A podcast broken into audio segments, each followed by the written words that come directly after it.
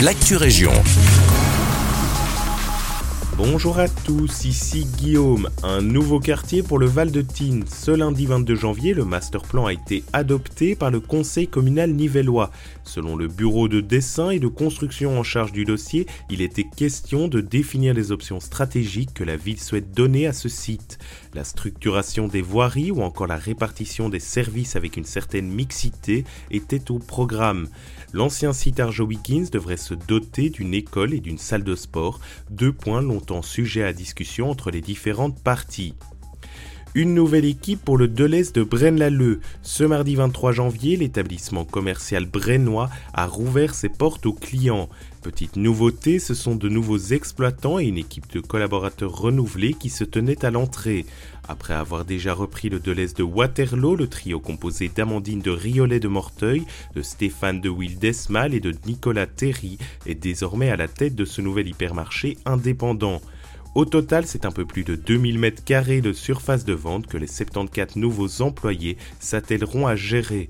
Pour ce faire, 6 caisses traditionnelles et 8 caisses rapides self-scan sont mises à disposition des clients. À noter que la nouvelle direction indique le maintien du Deleuze Collect pour celles et ceux qui souhaiteraient retirer leurs produits commandés sur le site du magasin.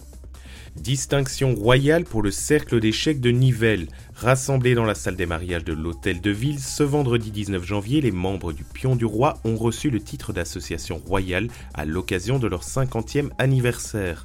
Plus qu'une simple récompense, c'est une véritable fierté pour le club à clos. Pascal Powers, président du cercle, était à notre micro. On l'écoute une fierté, je dirais. On est, on est fier d'appartenir de, à un groupe. On joue aux échecs, on s'amuse aux échecs, on perd aux échecs ensemble, on apprend tous. C'est une, une communauté. Une communauté qui multiplie les initiatives citoyennes, notamment dans les écoles où elle dispense des cours d'échecs. Toujours tournée vers l'avenir, elle souhaiterait les multiplier. Dans un avenir proche, on va passer aux écoles supérieures, donc le, les enseignements supérieurs, les, Athénées, il y, a plein d'écoles sur Nivelles.